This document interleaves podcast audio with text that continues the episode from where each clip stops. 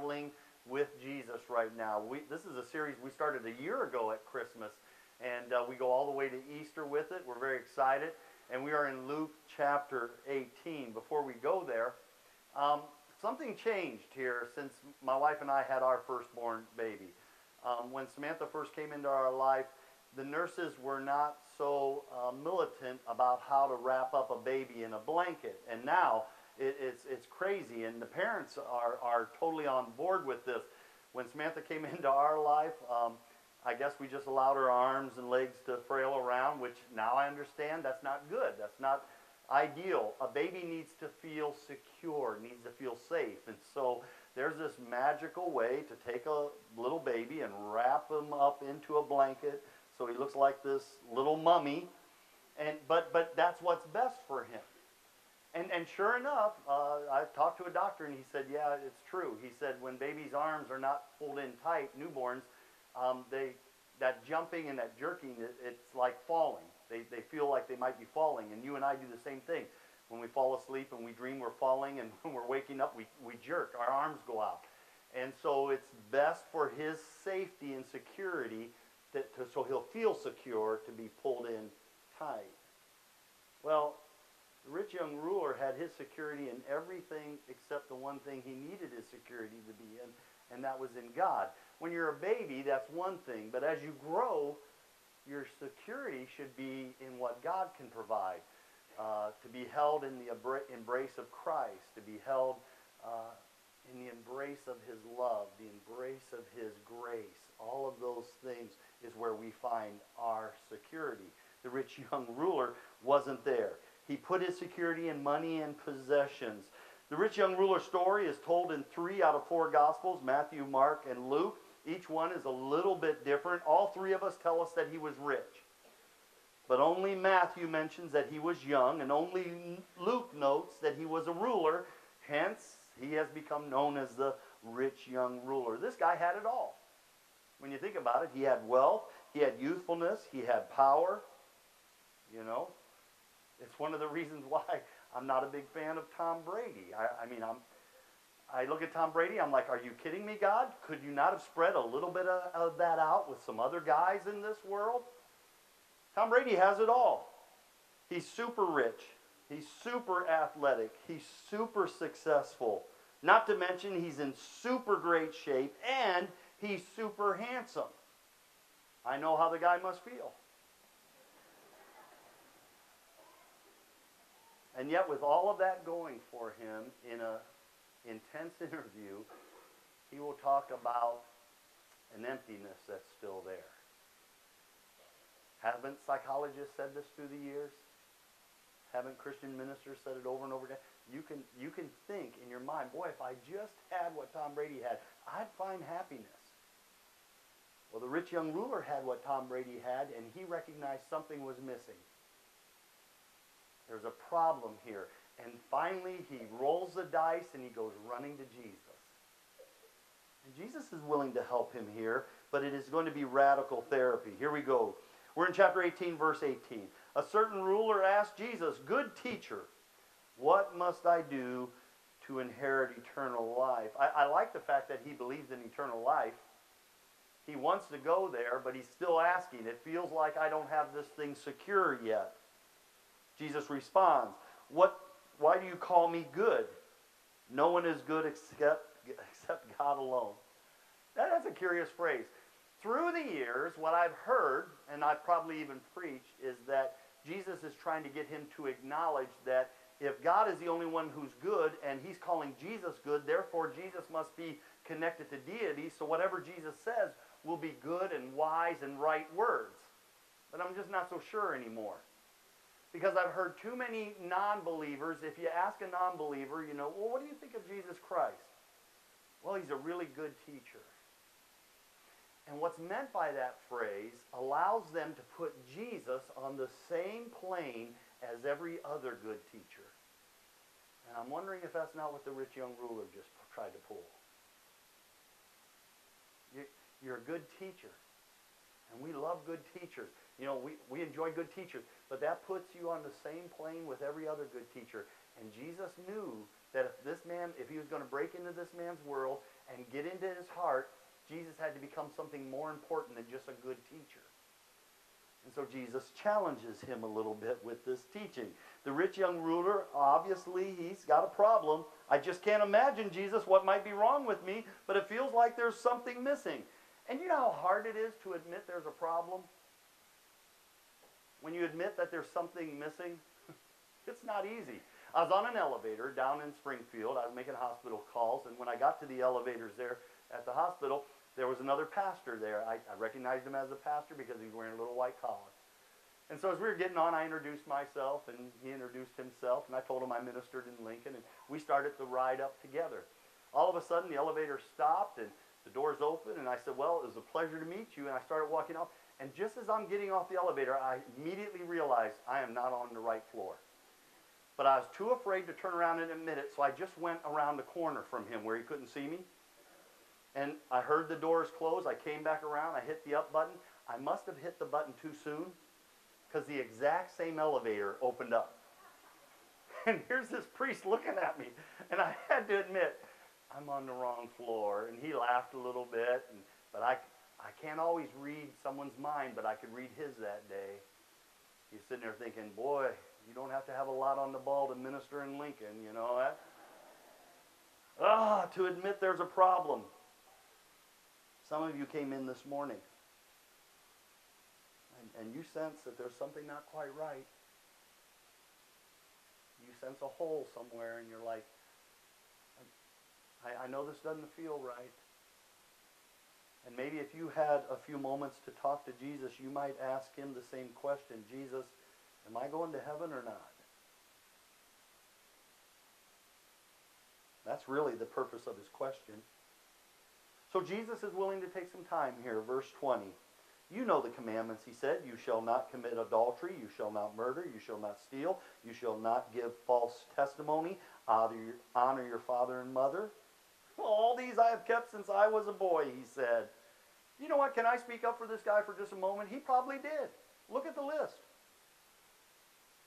Couldn't most of you say, I've done all those things since I was a boy? Jesus didn't go through all the commandments, by the way, and I think very intentionally Jesus did not give the first commandment. Thou shalt have no other gods before me. Because later on we're going to discover right there is the crux of the matter for the rich young ruler. He's allowed something else to come into his life. Jesus will uh, say, you cannot serve two masters. You cannot have both money and God be your master. You'll love one or hate the other or vice versa. And that's what's going to be the heart of the issue for the rich young ruler. He put too much security in his stuff. Verse 22 When Jesus heard him reply that he had done all these things, he said to him, Well, then you still lack one thing. Sell everything you have, give it to the poor, and you will have treasure in heaven. Then come and follow me. But when he heard this, he became very sad because he was very wealthy. And the other accounts tell us that he walks away from Jesus at this point. Oh my goodness, talk about going straight for the jugular. Go and sell everything you have. Does that seem a little extreme to you? A little radical? You have to remember that Jesus could read a man's heart. To tell him, go sell your stuff, tells us that the man was controlled by his finances and possessions He's the only one in Scripture who's ever told that. Go sell it all. The come follow me is pretty interesting. A lot of people believe that that was a call to become one of Jesus' disciples because at this point already Jesus knows he's going to have to replace Judas. What an amazing moment. Come and be one of my disciples. This guy had an opportunity to be a follower of Jesus all the way to the end, but he walks away sad. Why? Because of the first words, go and sell. And if some of us in this room heard the words go and sell, we probably wouldn't hear the words come and follow. What that means is, is possessions have a hold of us. There's nothing, look at me, there's nothing wrong with having nice things. And there's nothing wrong with having possessions as long as possessions do not have you. But boy, once possessions take hold of you, you don't have to be rich, by the way, to have this problem. Some people I have known have very few things But some of those things completely control them. Toys and bank accounts can begin to distract us from God. And Jesus was not trying to make this man's life miserable. He was trying to free him. Boy, all these things had become his security. Verse 24 Jesus looked at him and said, Oh boy, how hard it is for the rich to enter the kingdom of God. Indeed, it is easier for a camel to go through the eye of a needle than for someone who is rich to enter the kingdom of God. If you're hearing this for the first time, that can be a really strange thing to think about. A camel through the eye of a needle. Do you know what preachers have said through the years and what I I think I may have taught it too. We're talking about a gate, they said. It's a gate in the wall. It was meant only for sheep. It was called the eye of the needle, but you know, if you took a camel and you really wanted to get the camel through it, you could do it. You just have to take off all of his burden, get all of his load off. You'd have to teach him to get down on all four. You have to get him to crawl and scooch. You know, it's not impossible for a rich man to get to heaven. It's just really hard. And it's not impossible for a camel to get through the eye of a needle. You just got to work at it a little. That's been the teachings through the years.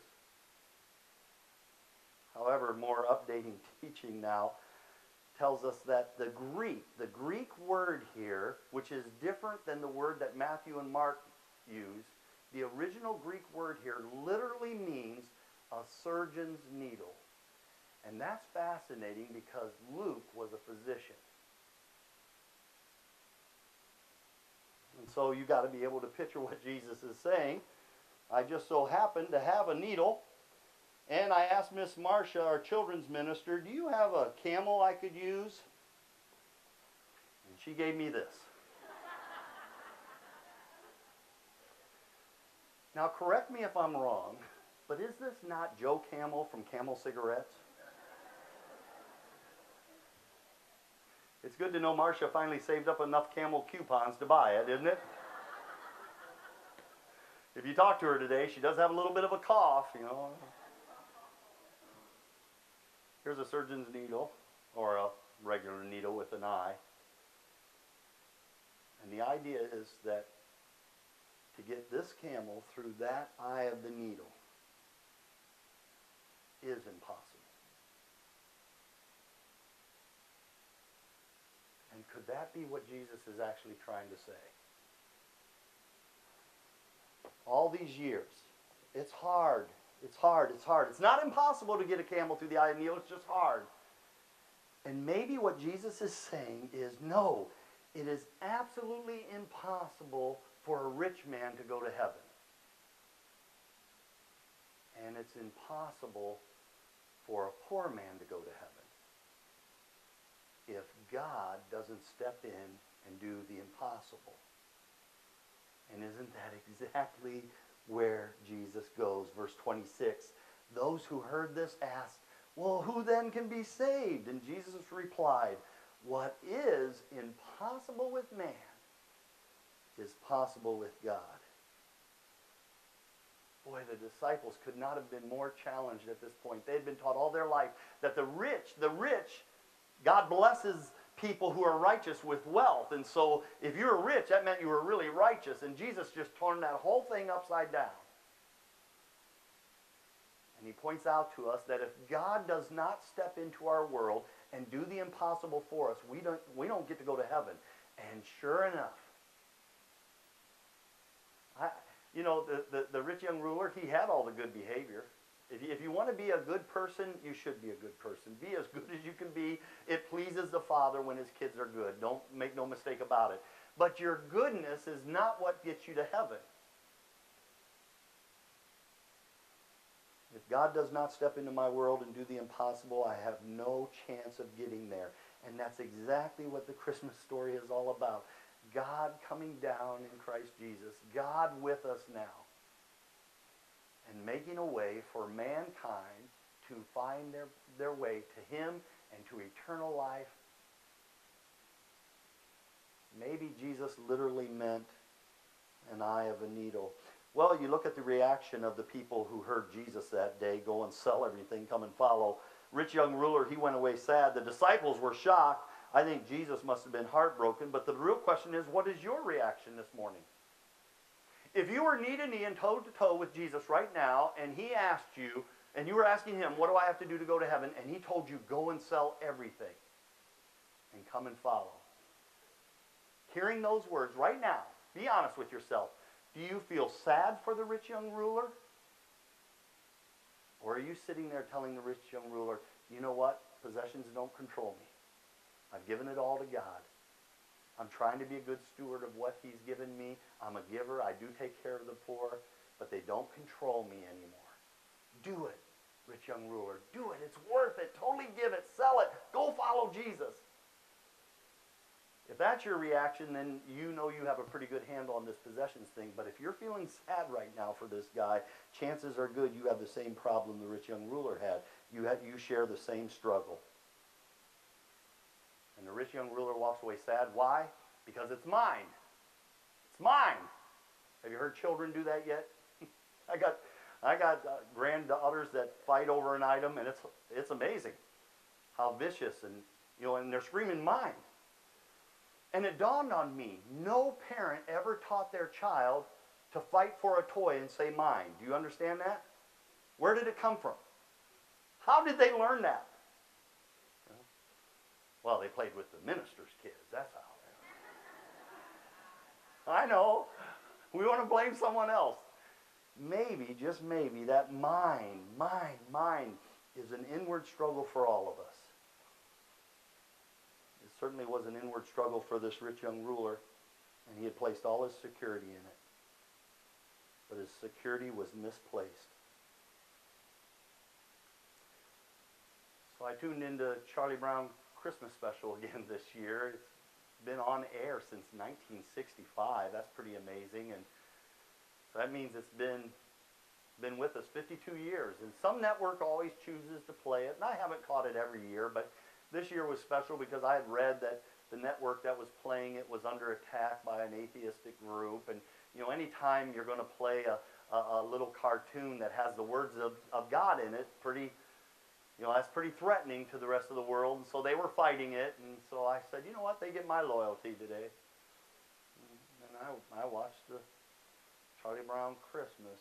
It was, it was fascinating. And then because of an article I read, I was really tuned into it because it was pointed out to me that that Linus, in the middle of reading scripture, in the middle of quoting the story, the real story of Jesus' birth, that Linus drops his security blanket.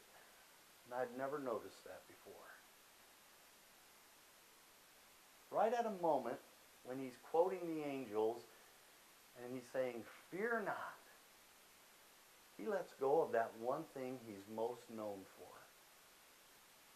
Charlie Brown's always recognized by a yellow shirt, and Lucy's always recognized by that blue dress and that psychiatry bench, but Linus is known for that blanket. And do you know how many cartoons through the years have had one of those cartoon characters, one of those peanut characters, trying to get Linus to let go of that? And he refuses. He'll never do it. But in this moment of telling the real story of Jesus' birth, the real reason for Christmas, when he says, Fear not, he lets go of the one thing he's been hanging on to the most. Watch this. Isn't there anyone who knows what Christmas is all about? Sure, Charlie Brown. I can tell you what Christmas is all about.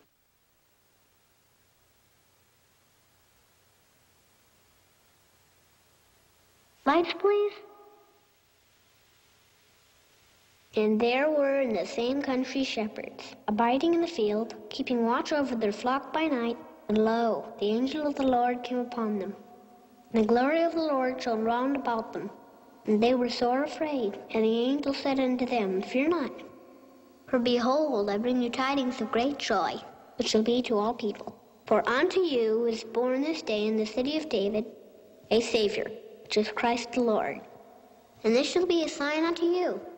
Ye shall find the babe wrapped in swaddling clothes, lying in a manger.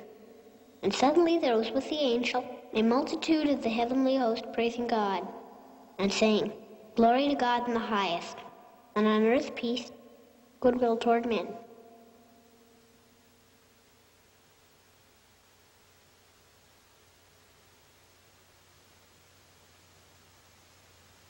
That's what Christmas is all about, Charlie Brown.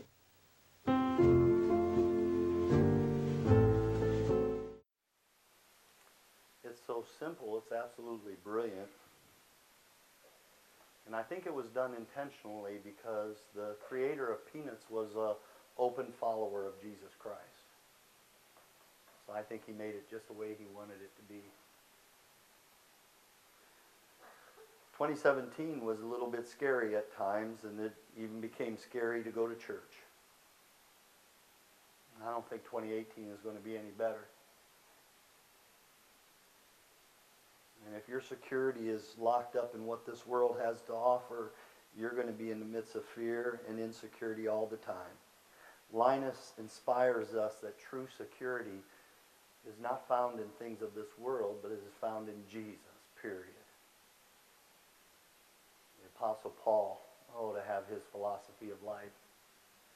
If I live today, great. I get to be with you and my family and friends. That would be great. If I die today, great. I get to go be with Jesus in heaven. And then he would go on to say, and to be with Christ would be far better. Isn't that a great philosophy? Your toys, your bank accounts, your possessions, your retirement funds, they're nice to have, and you should thank God if you have them. But it is not where true security is found. True security is found in Christ. This story has always been known as the story of the rich young ruler. I submit that we change it to the sad young ruler because he walks away from Jesus. Don't let that be your story.